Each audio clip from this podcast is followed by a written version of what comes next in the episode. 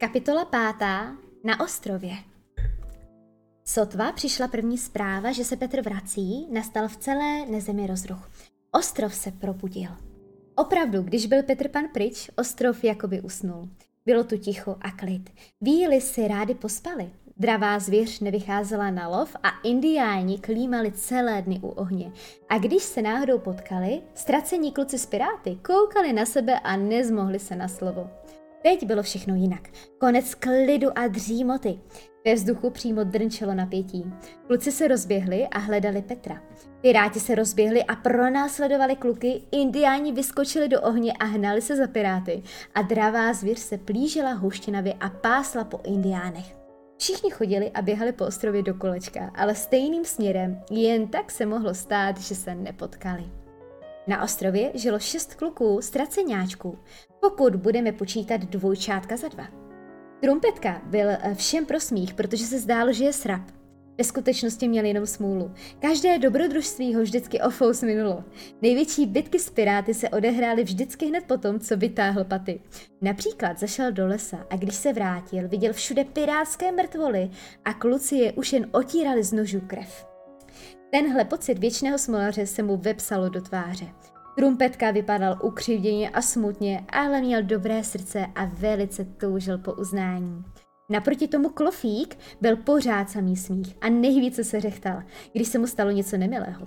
Například, když se ztratil v lese nebo když se topil v zátoce. Podle toho smíchu jste poznali kamarádi, že je v nebezpečí a vždycky ho našli a zachránili. Nejdomýšlivější ze všech ztraceňátek byl Prcek, v, jednu kus, v jednom kuse vyprávěl o tom, jaké to bylo, než se ztratil, jak to vypadalo u nich doma, jak si hrál způsobně v parku na písku a podobné nesmysly. Prostě si vymýšlel a tak byl vlastně spíš vymýšlivý než domýšlivý. Kudrnáč zase nesměl chybět u žádné nezbednosti, neplechy a nepřístojnosti. Když se stalo něco, co se stát nemělo, docela jistě byl kudrnáč přitom. Tehdy si Petr Kluky před, předvolal a řekl přísně, kdo to udělal, ať přestoupí. A z řady vyšel kdo jiný než kudrnáč. Tak se na to zvykl, že předstupoval i tehdy, když vůbec nic neprovedl. A zbývají nám tu do počtu jenom dvojčáci. Ty je ovšem těžké popsat, protože nikdy nemáte jistotu, že popíšete toho pravého. Ani Petr nevěděl přesně, který z nich je který. A protože nikdo z panovy družiny nesměl vědět víc než jejich velitel, nevěděli vlastně ani dvojčáci, který z nich je který. Možná to zní zamotaně, ale je to tak. Dvojčákům bylo líto, že Petr má s jejich rozeznáváním potíže a tak se drželi pořád těsně u sebe, až nakonec vypadali jako jeden. Táhle šestice chlapců se tehdy vydala hledat místo, kde přistáli po své noční výpravě jejich velitel. Zmizeli vnitřním šeru, ale za chvíli, za malou chvíli, protože na ostrově čas hrozně rychle utíká, se ze stejného šera vynořili piráti. Pěkná banda zlotřilců. V čele pár kroků napřed šel Čahoun po otci Ital a uprchlý trestanec, který před útěkem z věznice v Gao napsal své jméno dýkou dozad ubohého pachaře.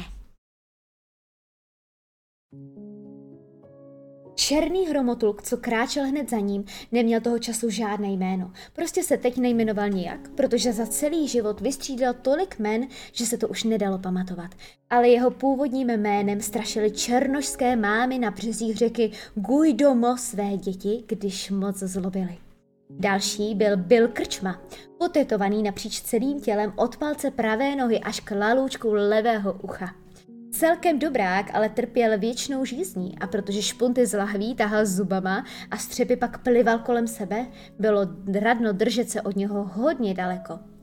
Potom šli těsně za sebou kuchtík, který každému na potkání tvrdil, že je rodným bráškou blondiáka Černýho můry. Ale Černý můra to popíral. A tady se mu snad dalo věřit, protože kuchtík vypadal jako Číňan. Slušňák býval učitelem tělocviku na jedné anglické dívčí škole a od té doby si zachoval slušné způsoby i při mordování. Například nikdy neolizoval nůž. Dlouhatánský hubeňur měl přezdívku Vikýř, protože každému vykal a dosáhl ze země až do Vikýře. Šmik býval lodník a Ir jako poleno. Prostě chlapík, na kterého jste se nemohli zlobit, i když vám ušmiknul hlavu. Taky hezky a od srdce se to již přitom smálo. Mamlas mezi piráty vzácně vyrovnávaná povaha, říkal toho málo, ještě víc si myslel a chodil s rukama věčně složenýma za zády.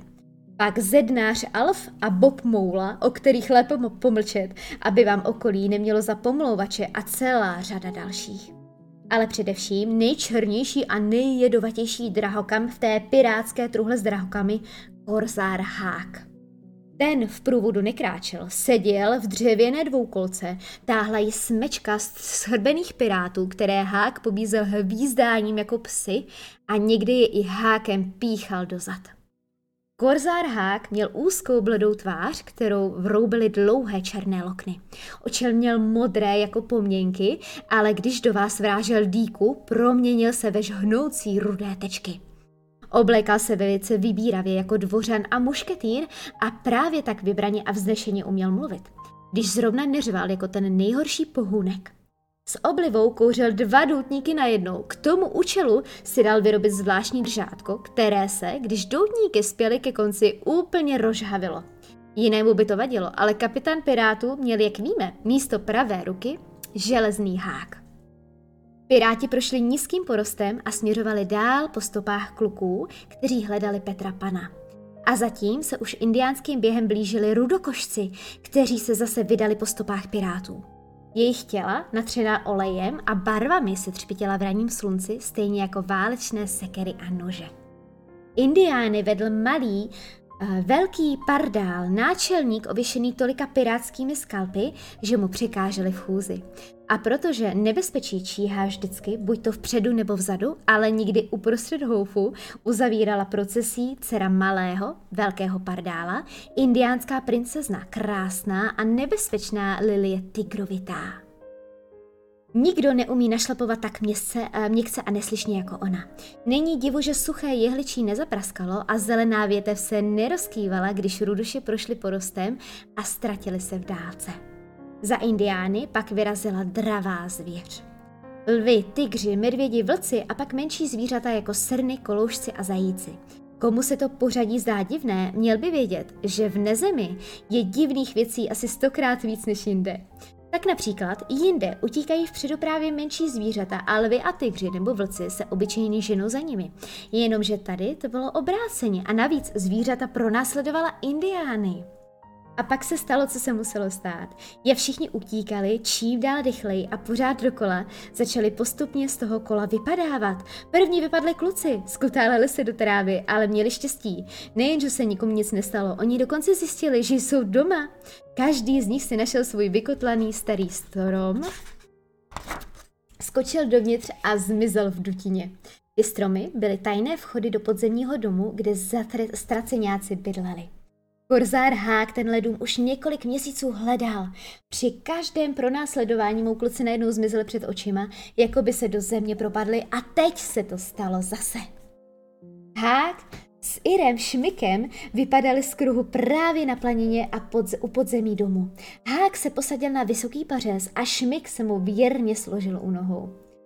Tak, Petr Pan se vrací, řekl Hák a zálibně pohladil svou dýku s trojitou čepelí. To je dobře, i já mu mám co vracet. Každý ví, že se nikoho nebojíš, povídá Šmik, snad jedině krokodýla. Ale jen toho jediného krokodýla, připustil Hák.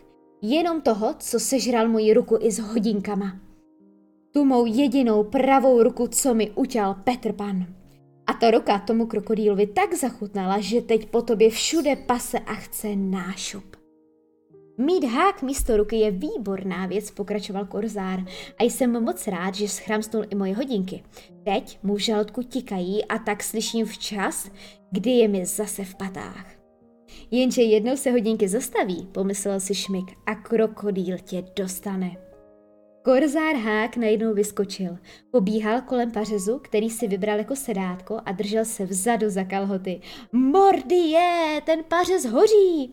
Opravdu, z pařezu se kouřilo. Hák i Šmik chvíli nad tím podivným úkazem přemýšleli a najednou vykřikli skoro současně Komín! A měli pravdu, byl to komín podzemního domu. Petr vymyslel, že takhle zamaskovaný unikne pozornosti pirátům. Když se Hák se Šmikem nad komínem naklonili, zaslechli z dola hlasy ztraceňáků. Bavili se o tom, jak svého velitele přivítají. Tak tady bydlíme, mládeničkové, zašklíbil se hák. A my přivítáme vás, sakr blé, šmiku, doběhni pro ostatní. Ir se loudavě rozběhl a hák zůstal na stráži. Tom se za jeho zády ozvalo tikání. Tik tak, tik tak, tik tak. Krokodýl! Zajčel korzár docela nepirátsky a dal se na útěk a krokodýl za ním. O tom, co se stalo nahoře, chlapci v podzemním domku nevěděli. Celou dobu se hádali, kdo přivítá Petra jako první. Každý chtěl mít tu čest a protože se jako vždycky nedohodli, museli se začít rozpočítávat. A při tom rozpočítávání přišli na to, že jeden z nich chybí. Kdo se to zatoulal? No ovšem, trumpetka. Musíme ho najít, řekli dvojčáci jedním hlasem. Každý kluk vylezl na povrch svou uh, dutinou ve vykotlaném stromu. Když se nahoře sešli, viděli trumpetku, jak běží planinou a divoce mává rukou v ní držel malý luk. Kluci, kluci, hulákal, já jsem něco viděl, já jsem něco viděl, něco, co jsem ještě nikdy neviděl. Zatraceňáci se jen pochychtávali. Mysleli si, že trumpetka chce zamluvit, že zase při něčem chyběl.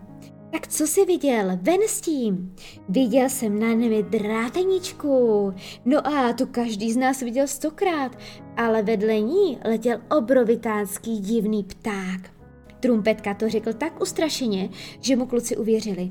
Pohledli k obloze, spatřili vílu dráteničku, kterou moc dobře znali a vedle ní obrovského bílého ptáka, kterého nikdy předtím neviděli. Ovšem byla to Wendy v noční bílé košili. Drátenička uměla být pěkně zlá, když na to přišlo a právě v téhle chvíli dostala ze žárlivosti ten nejzlejší nápad ve svém bílým životě. Zablikala a vykřikla, trumpetko, rychle dělej, Petr pan si přeje, aby s Wendy sestřelil. Wendy? Ten pták se jmenuje Wendy? Divili se kluci. Ale trumpetka se nedivil ničemu. Konečně byl přitom, když se něco dělo. Konečně ho Petr pan pochválí. A tak vytáhl z touce u pasu malý ostrý šíp, napnul tětivu a vystřelil. Drátěnička včas uskočila, ale Wendy, Wendy padala k zemi. Pomalu se snášela, měla roztažené ruce a šíp, šíp měl zabodnutý v prsou.